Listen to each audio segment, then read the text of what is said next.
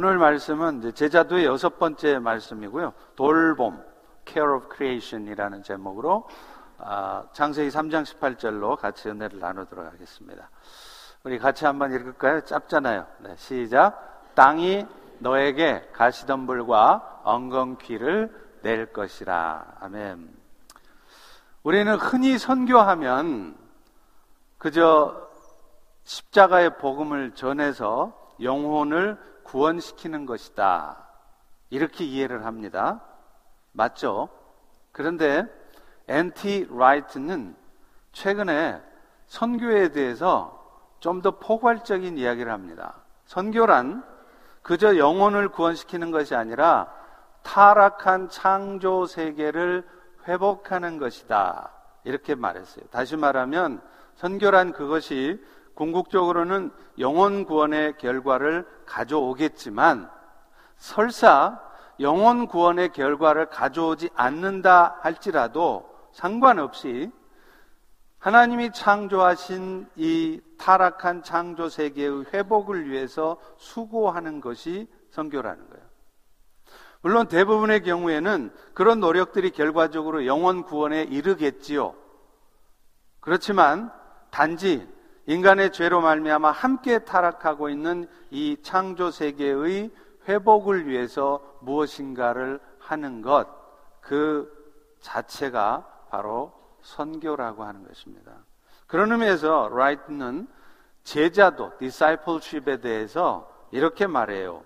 그리스도를 따르는 제자는 그냥 성경 공부 열심히 하고 기도 많이 하고 그것만이 아니라 하나님의 창조 세계에도 관심을 가지고 환경에 대한 개인의 책임을 진지하게 고민한다. 이렇게 말했습니다. 예를 들면 예수님의 십자가의 복음을 전하는 일에 열심을 내기도 해야 되겠죠.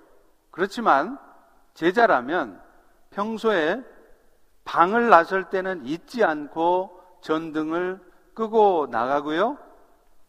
일회용품 대신에 불편하지만 재활용품을 쓰고요. 비쌀지라도 건전한 환경 정책을 갖고 있는 회사의 식품이나 제품들을 구매하는 이런 모습이 제자의 모습이라는 겁니다. 이런 일들이 선교와는 별 상관 없는 일 같죠? 우리는 그저 헌금 많이 하고 기도 많이 해줘서 선교사 파송 많이 하면 그게 선교를 잘하는 것이다 생각을 하겠지만 그게 아니라는 거예요. 선교를 타락한 창조 세계의 회복이라는 관점에서 이해한다면 이런 행동 역시 선교적 삶이며 제자의 마땅한 삶이라는 것입니다. 그런 의미에서 오늘은 제자도의 여섯 번째 주제로 하나님이 창조하신 세계를 돌보는 일에 대해서 같이 여러분과 살펴보려고 합니다.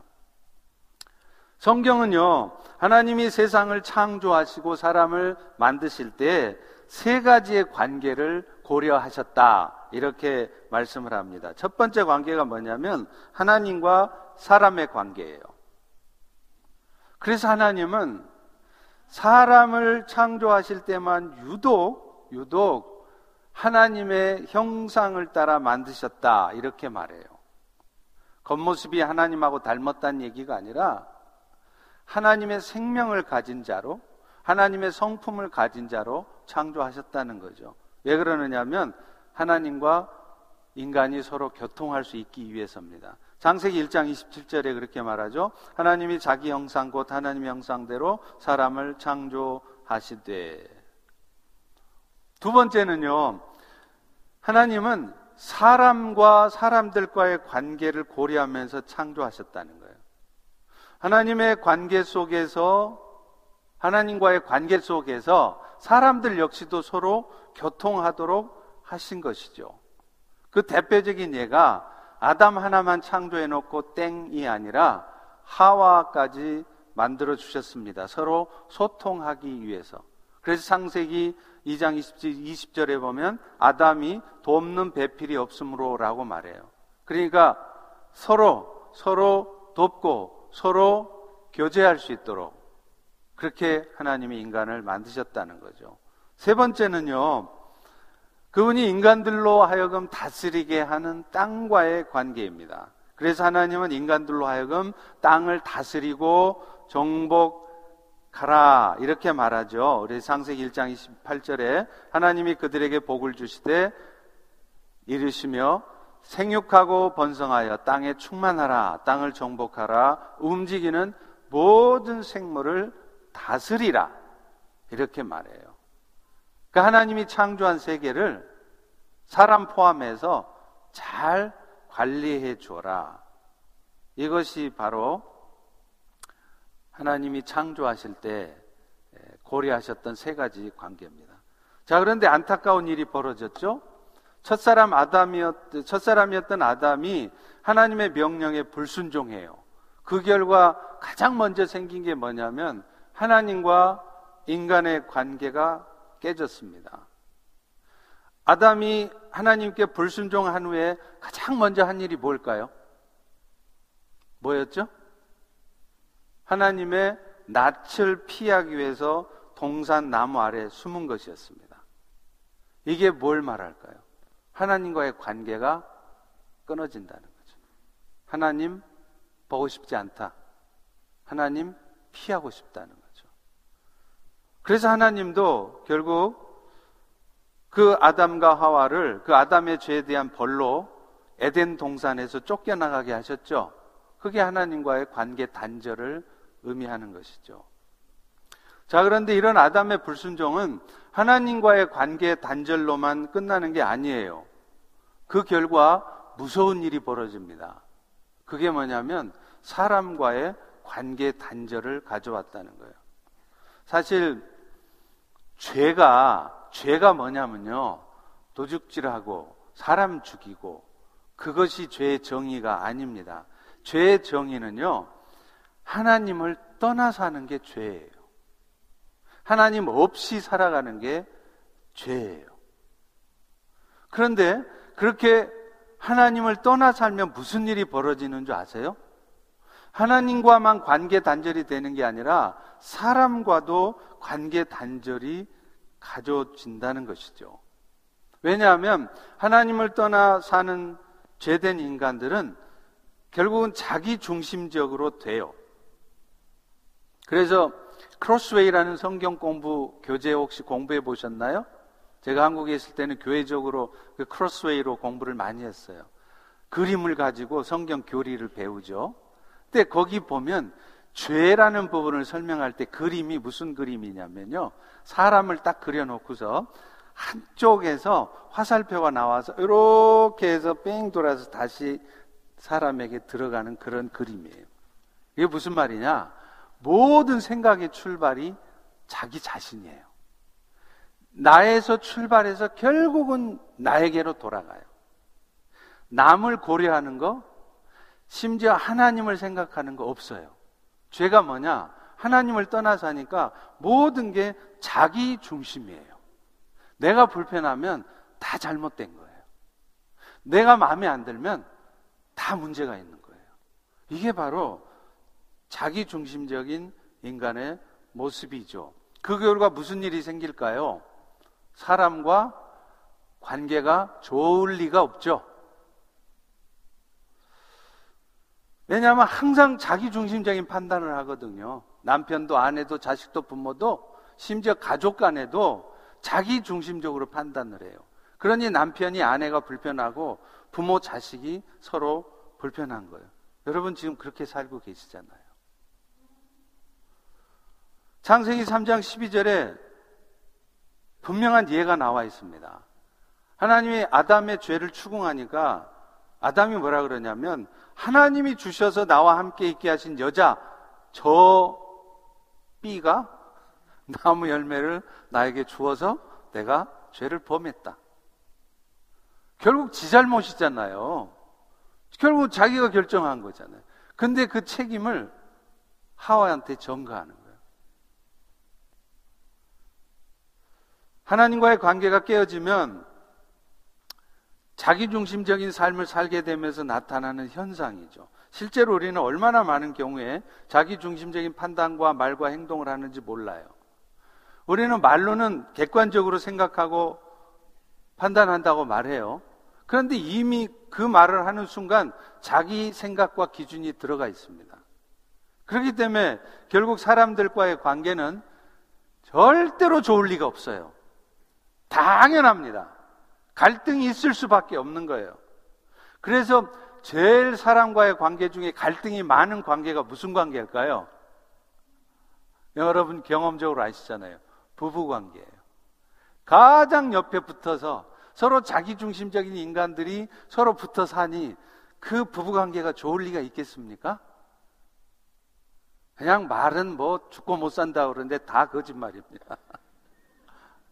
그냥 이겨내 가고 있는 것이고 극복해 가는 것이지 서로 자기 중심적인 인간이 자기 남편도 아내도 심지어 자식 부모도 좋을 리가 없어요. 저도 그렇고요. 아마 여러분도 사촌 관계만 건너가도 여러분 가족 중에 불편한 관계에 있는 가족이 틀림없이 있을 겁니다. 부부 간에는 물론이고 형제지 간에도 형제지 간 다 친하게 지내는 가족 거의 없어요. 어느 한 형제끼리는 서로 갈등이 있어요. 사촌은 말할 것도 없습니다. 그게 죄예요. 마지막으로 아담의 타락은 하나님이 창조하신 땅과 인간의 관계를 파괴했죠. 오늘 본문을 읽은 창세기 3장 18절입니다. 아담의 불순종으로 말미암아 땅은 너에게 가시덤불과 엉겅퀴를 낼 것이라. 오늘날 환경은 점점 파괴되어 가고 있고 지금도 그 환경 문제는 답이 없습니다. 그런데 이런 환경 문제들이 결국은 인간의 죄로 말미암아 하나님과의 관계 단절로 나타난 현상이라는 거예요. 얼마나 많은 과학자들이 요즘 지구 환경의 회복을 위해서 연구하고 있나요? 그런데요, 저는 목사지 환경학자가 아니잖아요. 그런데 저는 단언코, 단언코 환경학자들에 대해서 얘기하고 싶은 것이 있습니다. 헛고생하지 말라는 거예요. 제가 단언코 얘기하는데 오늘날 환경 문제는 그 환경 파괴의 속도를 줄일 수 있을 뿐 혹은 부분적으로 파괴된 환경을 회복할 수 있을 뿐 환경 문제를 근본적으로 해결할 수 없습니다. 왜냐하면 환경 문제는 궁극적으로 인간의 타락으로 말미암는 것이다. 죄 문제라고 성경은 선언하고 있기 때문입니다. 다시 말하면 예수님이 다시 오셔서 이 세상을 심판하시고 새하늘과 새 땅을 이루시지 않는 한 이 환경 문제에 대한 궁극적인 답은 절대로 절대로 얻을 수 없다는 것입니다.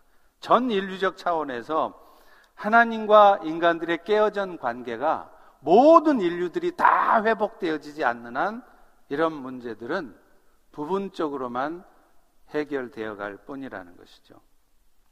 그런데 우리 하나님은 이런 인간들의 형편을 불쌍히 여기셔서 하신 일이 있죠. 예수님을 이 땅에 보내주셔서 그 깨어진 관계가 회복되게 해주셨다는 거예요. 그 결과 오늘날 적어도 이 자리에 앉으신 여러분, 저와 여러분들은 하나님을 알 수 없었던 우리들이 이제 하나님을 알 수 있게 됐어요. 이유가 뭘까요? 깨어졌던 하나님의 형상을 예수님을 통해서 회복했어요. 잃어버렸던 하나님의 생명을 다시 회복했어요. 그 결과 우리는 하나님을 알아보고 하나님을 아버지라 부르며 오늘도 하나님과 교통하는 가운데 살아가는 것입니다. 할렐루야. 또 하나님의 형상 회복은요, 하나님과의 관계 회복만 가지는 것이 아니라 사람들과의 관계 회복도 가져온다는 거예요. 예수 그리스도로 말미암아서 죄의 문제가 해결되니까 부분적이긴 하지만 사람들과의 관계도 회복되는 것이에요. 그래서 적어도 우리 그리스도인들에게는 그 예수님 때문에라도 완전한 회복은 불가능하지만 부분적으로나마 사람들과의 관계가 회복될 수 있고 또 회복되어졌습니다. 그것이 그것이 예수님의 은혜인 것이죠.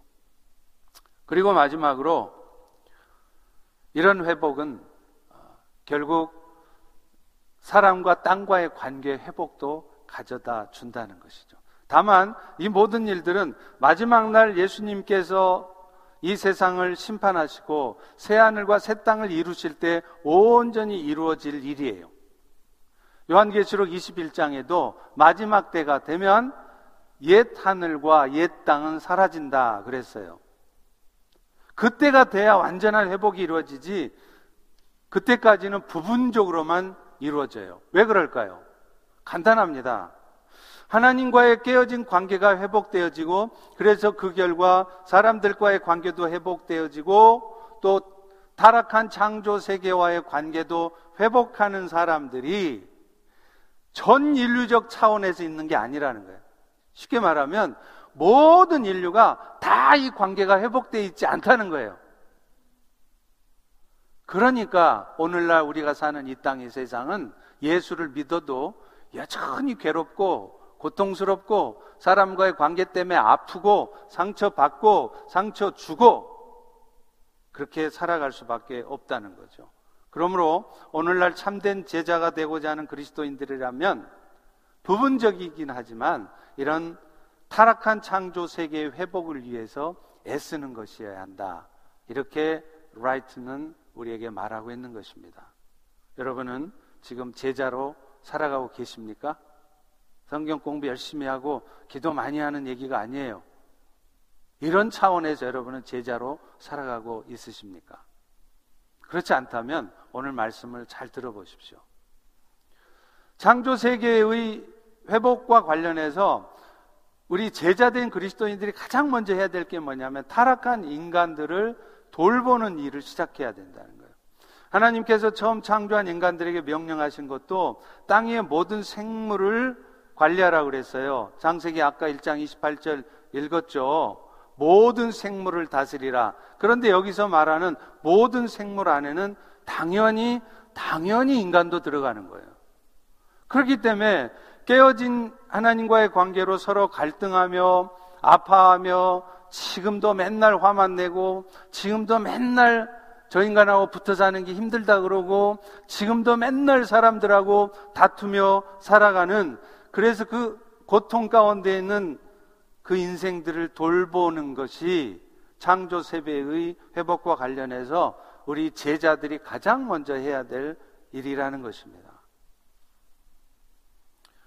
그래서 여러분은 여러분 가까이에 혹시 이런 깨어진 관계로 말미암아 아파하고 고통받는 사람들이 없는지 살펴보시고 그들을 돌보셔야 돼요. 그것이 여러분의 책임이고 교회의 책임입니다. 제가 이번에 우리 임직자들과 함께 뉴저지와 뉴욕에 있는 missional church 두 개의 교회를 방문을 했습니다. 그 중에 한 교회도 하고 있는 사역이 뭐냐면 싱글맘 사역을 하는 거예요. 그 동네에 아까 말한 그 깨어진 인간관계 때문에 너무나 아파하고 고통스럽게 살아가는 너무나 많은 싱글맘들이 있는 거예요. 자식을 버리고 아내를 버리는 남편 때문에 어디 오갈 데 없이 아파하고 있는 길거리에 널브러져 있는 자식들과 함께 그런 여성들을 데려다가 교회에서 챙겨서 싱글맘 하우스를 하시더라고요. 뉴저지에 있는 필그림 성교교회입니다. 자기 교회당은 동성애를 반대하는 걸 지키기 위해서 2천만 불짜리 예배당은 포기하면서 그 싱글 마음들을 위해서 집 세 채를 얻어서 거기서 12가정 가까운 싱글 마음들을 살피고 있었어요. 저에게 많은 도전으로 다가왔습니다. 거기에 교구별로 돌아가면서 매주 한 번씩 가서 음식을 해줘요. 그러면 그 싱글 마음들이 주중에는 자기들끼리 밥을 해 먹고 살다가 토요일 날만 되면 그 봉사팀이 와서 밥 해주는 걸 그렇게 기다린대요. 너무 정성스럽게 맛있게 해주니까요. 그래서 그 교회는 교구별로 우리로 치면 오이시 코스별로 다 돌아가면서 그렇게 한대요. 그러면 1년에 한두 번밖에 안 한다는 거죠. 근데 그게 너무 감사하고 기쁘고 즐겁다는 겁니다. 주변에 아픔과 고통 가운데 있는 인간들을 다만 지금 잘 먹고 잘 살면 편안한 집에서 살면 괜찮은 게 아니라 우리가 눈을 돌려서 그들을 봐야 돼요. 그게 교회입니다. 그게 여러분이 제자라는 증거인 것이에요. 이와 관련해서 수도원 운동의 중심이 되었던 베네딕트 규범집이 우리에게 어떤 자세로 사람들을 돌봐야 하는가를 말해줘요. 이 베네딕트 규범집을 대표할 수 있는 말씀이 이 라틴어로 된 말인데요. omnes permanientes hospites tamquam Christus suscipiantur. 무슨 말인지 아시겠습니까? 저도 모릅니다. 우리 김현 교수님은 아실지 모르겠어요. 라틴어입니다. 이게 무슨 말이냐면 지극히 작은 자 하나를 예수님 대하듯 하라는 이 예수님의 말씀하고 관계된 말씀이에요. 그러니까 사람들을 돌볼 때 그냥 마지못해서 아휴, 내저 인간 돌봐야 되겠네. 가 아니라 예수님을 대하듯 하라는 거예요. 그래서 그 말씀 중에 스페르베니엔테스라는 사람 그 단어가 무슨 뜻이냐면 찾아온 사람 이런 뜻인데요. 이 찾아온 사람들이라는 단어가 문자적으로는 뜻하지 않게 찾아온 사람 이런 뜻이랍니다. 그러니까 올 것이 미리 예고되고 온 사람이 아니라 예고도 없이 약속도 없이 갑자기 우리의 삶에 들어온 사람 심지어는 우리를 불안하게 하고 우리를 놀래킬 수 있는 사람, 이 사람들까지 영접하라는 의미라는 것입니다. 사실 이런 돌봄은 이 미국적 라이프 스타일에서는 이해할 수가 없죠. 오히려 문제가 있어 보이죠. 언제가 어느 성도님이 그러시더라고요. 손주가 그렇게 보고 싶대요. 근데 한국 같으면 손주 보고 싶으면 아무 때나 가서 보잖아요. 할미 왔다, 할비 왔대. 그런데 미국은 예약을 하고 가야 한답니다. 며느리한테 허락 받고 몇 날 며칠 시간 정해서 봐야 된다는 거예요. 예약 안 하고 불쑥 찾아간다거나 눈치 없이 찾아가서 손주 귀엽다고 하루 종일 눈, 눌러 앉아 있으면 무지하게 미워한답니다. 이해는 돼요. 이 미국의 삶의 패턴에서. 근데 이게 너무 야박한 거 아닙니까? 베네딕트 규범집에서는요, 할머니, 할아버지는 물론이고, 예기치 않게 찾아오는 손님들조차도 예약 없이, 약속 없이 들이닥친 손님조차도 예수님 대하듯 하라고 말씀하고 있어요. 여러분 중에 혹시 며느리분들, 시어머니, 시아버지 찾아오는데 그거 불편하게 생각하셨으면 오늘 이 시간 회개하십시오. 시간 정해놓고 찾아오세요. 그런 말 하지 마세요. 어떻게 가족 간에 그렇게 말할 수 있습니까? 베네딕트 규범집의 수도사들은 전혀 예기치 않는 손님이 와도 정성을 다했는데요. 심지어는요, 마카리우스 같은 교부는 전혀 생각지도 않는 손님이 도둑놈이어도 그 도둑놈을 정성스럽게 섬겨서 그 도둑이 물건을 싣는 것을 가서 도와줬대잖아요. 우리 수준에는 미친 사람 아닙니까, 이게? 여러분 집에 도둑이 들면 여러분 뭐 할 거예요? 제일 먼저? 911. 그죠? 근데 마키아루스는 안 그랬어요. 물건 싣고 가라고 낙타에다가 그 물건을 실어준대요. 얼마나 철저히 철저히 말씀대로 살려고 한 사람들입니까?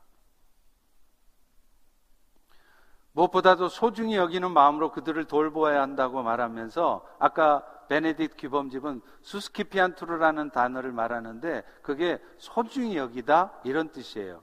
오늘날 주변에는 정말로 보잘것없어 보이는 자들이 많습니다. 그런데 우리는 그들을 돌보긴 하는데요. 정작 우리 마음속에는 그들을 받아들이질 않아요. 그런데 진정한 돌봄이라는 것은 그들의 육적인 필요를 채워주는 것이 아니래요. 나 그들을 위해서 헌금했고, 나 그들을 위해서 먹을 것 갖다 줬으니 내 할 일 다 했어. 아니라는 거예요. 제자들이 해야 될 돌봄이라는 것은 그들의 육적인 필요를 갖다 주는 것이 아니라 그들을 이웃으로 마음으로부터 받아들이라는 거예요. 마음의 여백을 두고 그들을 내 삶의 일부로 초대할 수 있어야 된다는 거예요. 그게 진짜 돌봄이라는 것입니다. 예수님께서 선한 사마리안 비유를 통해 말씀하시고자 하는 내용이 뭘까요? 거기서 예수님이 진짜 말하고 싶은 말은 뭐였느냐면 이웃이라는 이야기였어요. 유대인들은 당시에 이웃을 어떻게 이해했느냐? 자기들과 종교적으로 같은 종교를 가진 사람만 이웃이에요. 그래서 사마리아인 이방인들은 다 이웃이 아닙니다. 나와 생각이 다른 사람은 이웃이 아니었어요.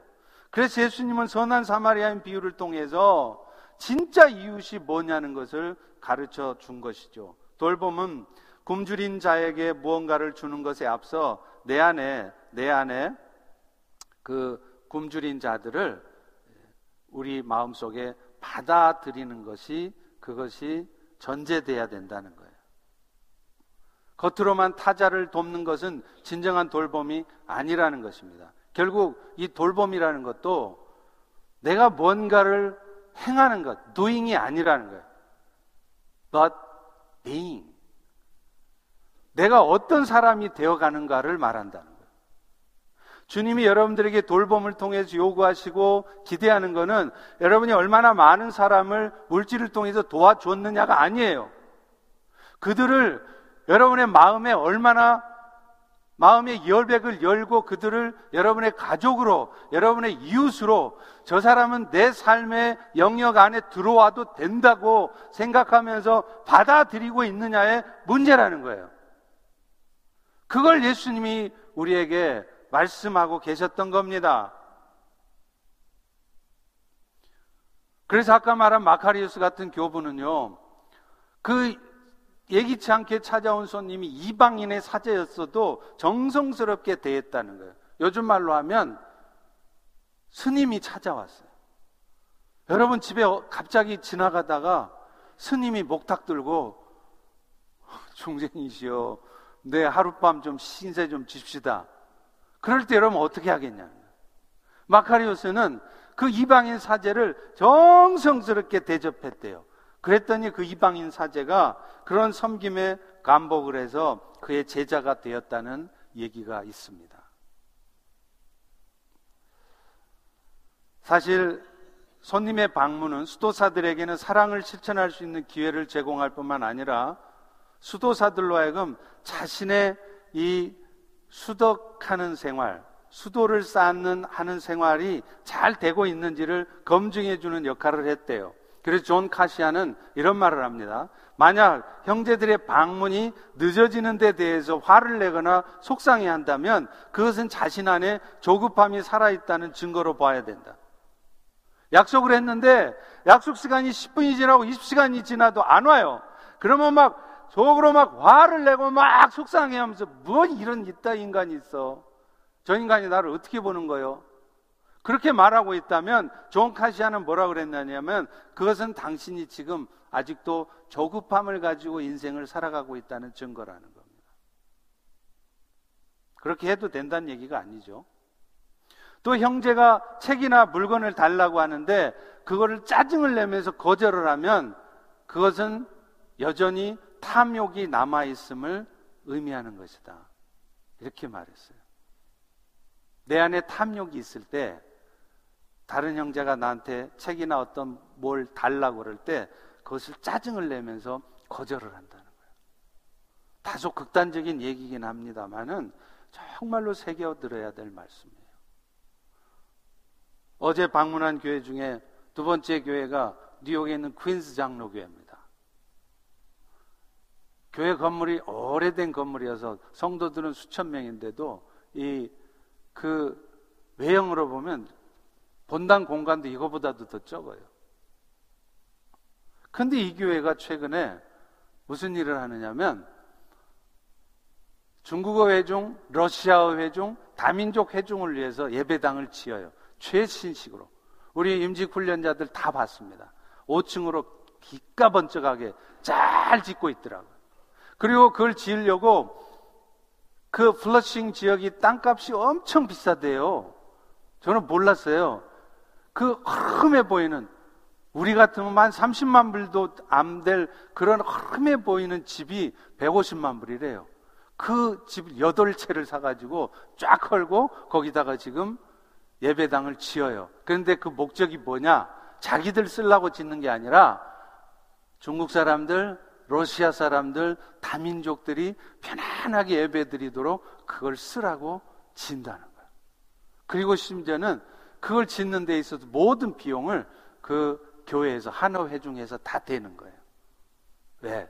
우리 한국 이민자들이 초창기에 미국에 와서 그렇게 미국 교회들의 도움을 받았으니 우리도 그렇게 거저 받았으니 거저 주는 마음으로 우리가 돈을 들여서 예배당 예쁘게 지어서 그들에게 주자. 그러면 그들도 또 다른 민족에게 그렇게 사랑을 전하지 않겠는가?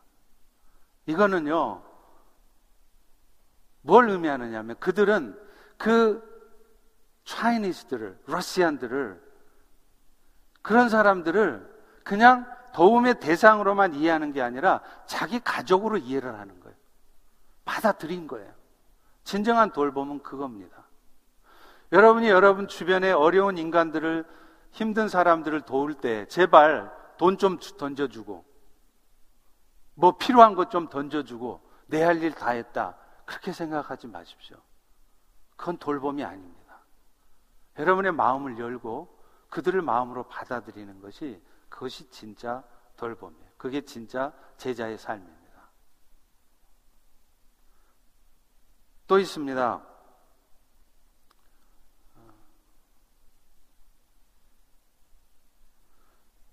어,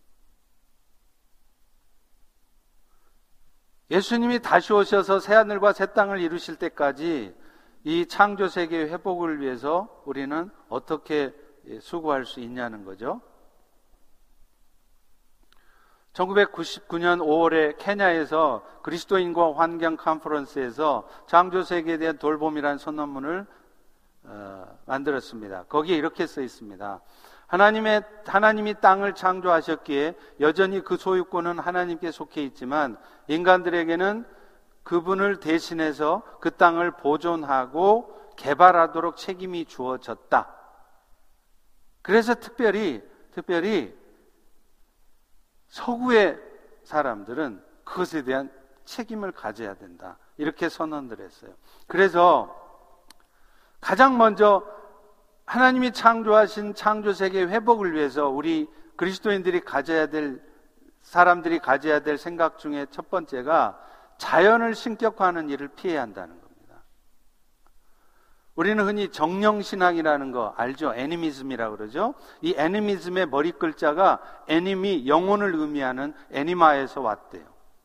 그러니까 정령신앙이 뭐냐면 인간 사회의 행복과 불행이, 불행이 범신론적인 정령에 달려있다. 이렇게 본다는 거예요. 그래서 오키나와에서는 애들이 병에 걸리거나 밤에 울면은요, 혼이 빠져난다, 나간다는 거예요. 그래서 그 아이가 불행해질 수 있다는 거예요. 그래서 무슨 짓을 하느냐? 애를 달랠 생각은 안 하고 그 영혼이 신체에서 빠져나가지 못하도록 그 영혼을 신체 부착시키는 어떤 의뢰를 행한대요. 그게 정령신앙인 거죠. 또 여러분, 우리나라에도 임금이 죽으면 뭐 하죠? 제일 먼저? 드라마 많이 보셨잖아요. 뭐 안 본 척 하지 마세요. 임금이 죽으면 궁중 내시가 제일 먼저 그 궁중 기와에 올라가서 용포를 팍 흔들면서 와이 와이 하잖아요. 그게 뭔 줄 아세요? 혹시 임금의 영혼이 돌아올까 싶어서 초혼하는 거예요. 혼을 다시 부르는 거예요.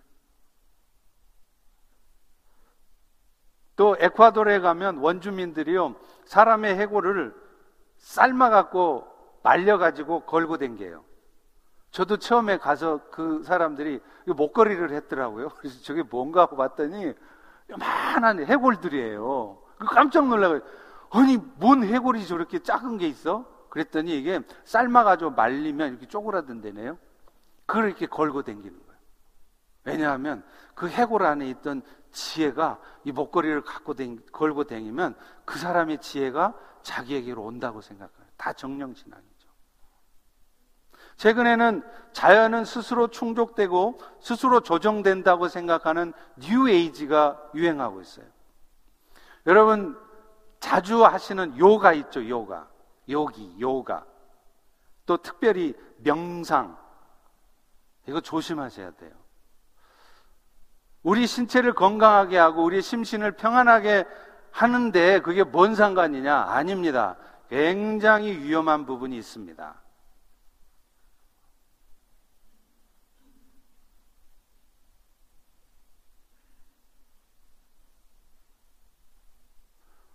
왜냐하면요, 이 요가나 명상에 깊이 심취하게 되면 직접적으로 귀신과 접촉하게 돼요. 소위 채널링이라고 하는 건데요. 말은 그렇게 얘기해요. 대자연의 기운과 접촉한다는 거예요. 그런데 그게 사실은 귀신과 접촉하는 겁니다. 제가 예수 믿기 하루 전까지 그걸 했던 사람이에요. 기수련을 했죠. 근데 하나님이 제가 그 다음날부터 이제 정말 귀신과 접촉하는 신의 단계로 들어가게 돼 있었는데 그날 저녁부터 몸이 아프기 시작해서 4박 5일 동안 사경을 헤매다가 예수님을 영접했어요. 제가 귀신에게 접촉하려고 하는 그 순간 하나님이 저를 차단시켜 주신 거죠. 근데 요가나 명상을 하면 그렇게 될 수 있다는 거예요. 요가 하지 말란 얘기 아니에요. 건강 차원에서만 얕은 수준에서만 하십시오. 근데 여러분 요가를 깊이 들어가잖아요. 지금 여러분이 낮은 단계 요가 를 하니까 그렇죠. 요가를 깊이 들어가면 반드시 영의 단계에 도달합니다.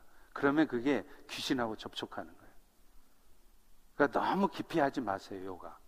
명상은 아예 하지도 마세요. 우리 신앙생활하는 그리스도인들도 이걸 한다는 거죠. 한국의 전 보는 집에 그 손님 중에 상당수가 교회 권사님하고 장로님들이 있다는 거예요. 아, 제가 직접 들었어요. 아니, 어떻게 예수를 믿으면서 전보로 댕겨요? 예수를 믿으면서 뭔 사주를 믿어요? 그런 얘기 하지 마세요. 이게 정령신앙이고 하나님이 대단히, 대단히 불편하게 생각하시는 거예요. 이번에 뉴욕에서 진행된 KWMC 총회, 월화수에는 또 그 한인 세계 선교협의회 총회가 있어서 참석했는데, 거기 IT 선교사님이 그 선교복을 하는데, 이분이 그 깽단들에게 납치가 돼가지고요, 어, 며칠 동안 창고에 감금을 당했대요. 근데 이분이 그러시더라고요. 자기를 지키느라고 한 10명 가까운 깽단들이 창고 주변에 딱 있대요. 근데 주일이 되니까, 일요일이 되니까 한두 명만 남고 다 사라지더라는 거예요. 이게 뭔 일이지? 그 나중에 물어봤더니 일곱, 여덟 명은 주일이 되니까 교회를 갔다는 거예요. 성당 포함. 여러분 이게 상상이 되십니까? 깽단들이 사람 납치해 놓고 돈 안 주면 죽이면서 주일날은 교회를 간대요. 그러니까 그게 뭐냐면 부두교라는 거예요. 부두교. 정령신앙이에요. 그러니까 혼합 종교인 거죠. 교회는 댕기는데 참된 예수를 믿는 게 아니라 정령신앙을 믿는 거예요. 그러니까 예수는 왜 믿냐? 구원을 위해서 믿는 게 아니고 예수 잘 믿어가 이 땅에서 복받고 행복하고 건강하게 살라고 예수 믿는 거예요. 그게 가짜 예수죠. 이런 모든 행위는 창조주 하나님을 모욕하는 겁니다. 마지막으로 자연을 착취하는 반대 극반, 극단도 우리는 피해야 되죠. 사실 깨끗한 물과 공기를 공급하는 서식지와 생물들이 점점 오염되거나 파괴되고 있고 또 자연을 개발한 결과물인 쓰레기도 심각하잖아요. 여러분 아시죠? 지금 태평양 한가운데는 쓰레기로 만들어진 섬이 있대요. 바다의 흐름 때문에 이 쓰레기들이 한 곳에 집중돼서 만들어진 섬인데요. 물론 이게 뭐 상륙해서 올라가서 집을 짓고 하는 그런 섬이 아니고 그냥 플라스틱 이런 쓰레기들이 잘게 잘게 부서져서 부유물처럼 떠 있어서 이렇게 섬을 형성했는데 이 크기가 한 대륙만큼 크대요. 그런데 이 태평양에 지금 이 두 개 대륙을 이룬 쓰레기 섬이 있다는 거예요. 그래서 여기서 나오는 잘게 부서진 이런 그 플라스틱 미세 플라스틱들이 물고기들에게 다 들어가요. 그래서 여러분은 그 북극에서 나오는 쌤은 북극의 북극산 연어는 건강할 줄 아시죠? 천만의 말씀이에요. 해양 생태계가 순환을 하기 때문에 지금 이미 북극산 연어에도 다 이미 중금속, 미세 플라스틱 다 오염이 돼 있어요. 그래서 요즘에 저처럼 암에 걸린 사람들이 많은 거예요. 이게 우리의 현실이죠. 오늘날 지구가 직면한 세계적인 위협 가운데 가장 심각한 것은 뭐냐면 어, 바로 기후 변화겠죠. 그래서 이산화탄소로 대표되는 온실가스 때문에 이 온실가스에 의한 대기 오염이 지구 표면의 온도를 상승시키고요. 이게 바로 그 그린하우스 이펙트라고 그러죠. 온실 효과라고 그러죠. 그래서 세계 기후에 심각한 변화를 가져왔습니다. 그래서 요즘 한국도요. 한국이 옛날에 고등학교 시간에 배우셨죠. 한국이 기후가 뭐예요? 온대 기후예요, 온대. 지금은 바뀌었습니다. 트로피컬 바로 전에 있는 아열대 기후로 바뀌어 가지고요. 한국도 요즘은 여름이 되면 장맛비가 계속 낮으면 계속 와요. 그게 아열대 기후로 바뀐 겁니다. 지금 미국도 마찬가지죠. 또 이 환경 오염이 대기 중에 있는 오들이 오존층을 파괴해서 지금 햇볕이 계속 직접적으로 우리 사람들에게 피부 표면에 닿기 때문에 요즘 전 세계적으로 피부암이 엄청나게 증가하고 있다는 거예요. 이게 다 환경 오염의 결과입니다.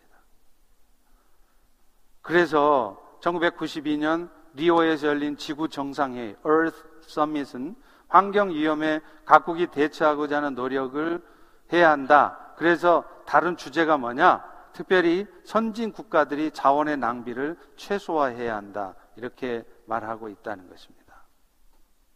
여러분, 오늘날 그런 의미에서 미국도 자원의 낭비가 너무 심해요.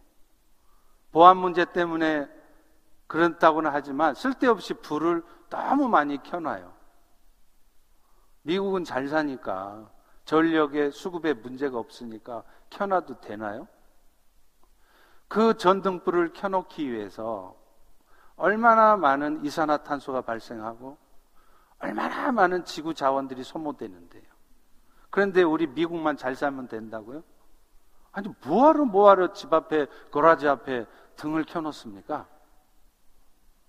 저는요 그래서 그 전등 뽑아버렸어요. 뭐하러 그걸 켜놔요? 아니 가로등도 있고 근데 뭐 집 앞에 무슨 뭐 다이아몬드를 숨겨놓고 살아요? 뭐가 그렇게 겁나서 불을 다 환하게 밝혀놓고 살아요. 지금 아프리카에는 자원이 없어서 불도 못 켜고 사는데 부끄럽지 않습니까? 종이 낭비도 너무 심해요. 종이 소비를 줄이면 나무를 베지 않아도 될 텐데요. 한국의 어느 교회는 제가 섬기던 교회 바로 옆 동네 교회였어요. 카피 머신이 당회장실 안에 있다는 소문이 돌았어요. 그 왜 카피 머신을 당회장실 안에다 넣어놨을까요? 돈 아끼려고 그랬겠죠. 뭐 안 봐도 뻔해요. 근데 사실은 돈 아끼려고 당회장실 안에다 넣어놓는 게 아니라 자원을 아끼기 위해서 당회장실에 넣어놔야 돼요. 근데 우리 교회만 해도 카피룸에 가면 한쪽 면만 쓰고 막 나뒹굴어지는 버려지는 이 종이들이 얼마나 많은지 몰라요. 저는 너무 막 속상해요. 안타깝고요. 내 거 아니라고. 우리 미국 자원 풍부하다고 맨날 함부로 쓰는 거예요. 불도 다 켜놓고 다니고 말이죠. 정말 우리가 고민해 봐야 됩니다.